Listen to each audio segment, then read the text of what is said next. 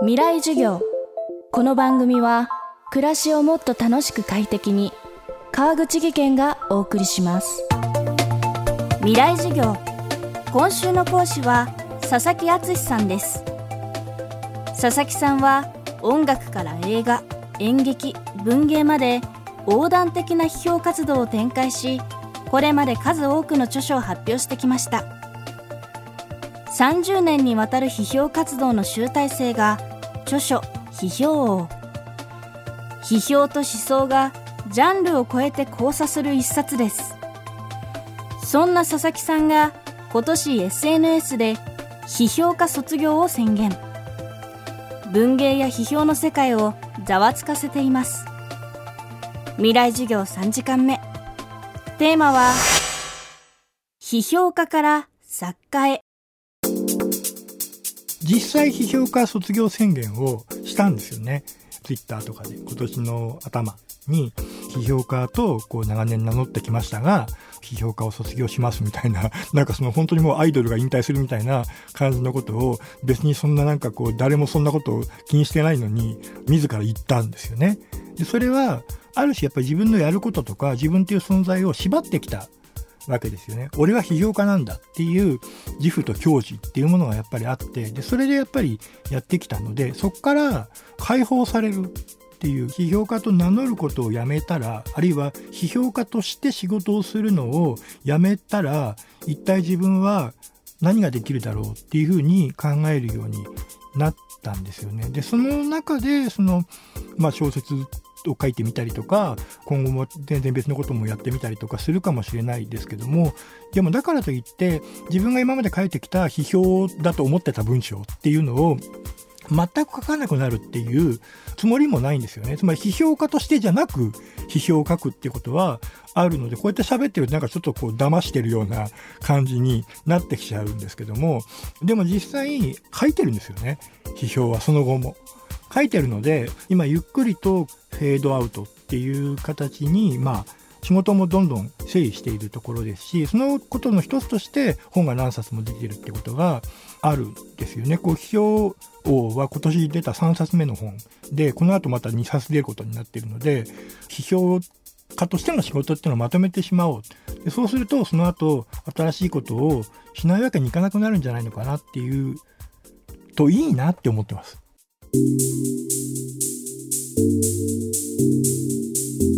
文芸誌新潮の4月号に掲載されたのが佐々木さんにとって初めての小説「半睡」です。半分の睡眠と書いて半睡。眠りと時間と愛の物語です。批評家を名乗ってる間は創作や表現を自分に禁じてたんです。自分がもし表現とか創作をするのであれば、批評家の看板を押さなければいけないっていう、これは本当になんか自分なりのけじめって言っちゃうとちょっとあれですけど、でもそれに近い自分の中で線引きをしていて、で、それをだからある意味創作や表現をするために批評家を辞めるっていうことでもやっぱりあるわけです。なので、批評家卒業宣言をして、数ヶ月後に、まあ、初めての小説っていうのを、文芸誌の新潮というところにまあ発表したっていうのは自分の中では全てつながっている感じなんですよね。ただその1個の理由は年齢です。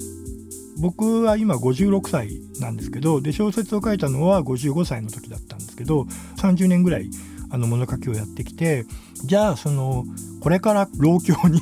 向かうっていくわけですよね。こう笑いながら言うことじゃなくて本当にそうなんですよね。で、その時に、じゃあ今までやってきた仕事の連なりというか、流れでこれからうん十年、いつまでやれるかわかんないですけども、やっていくのかっ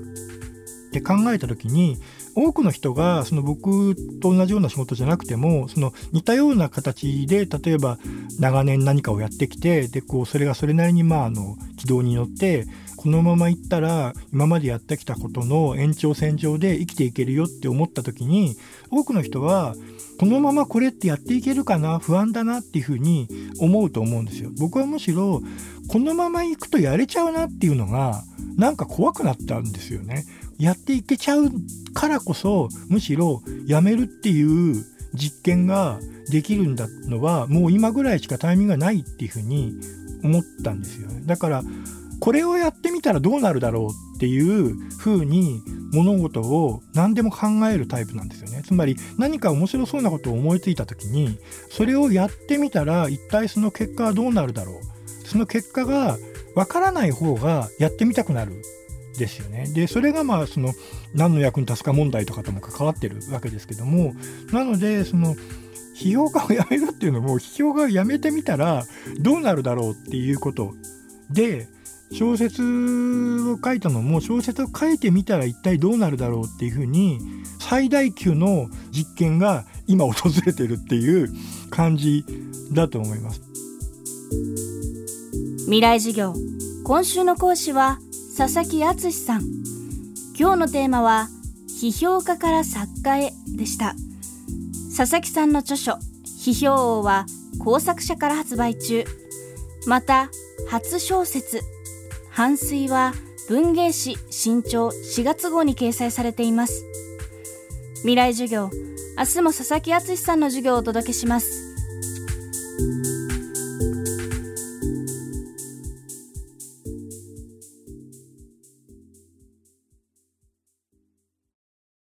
川口技研。階段での転落大きな怪我につながるので怖いですよね。足元の見分けにくい階段でもコントラストでくっきり。白いスベラーズが登場しました。皆様の暮らしをもっと楽しく快適に。川口技研のスベラーズです。未来授業。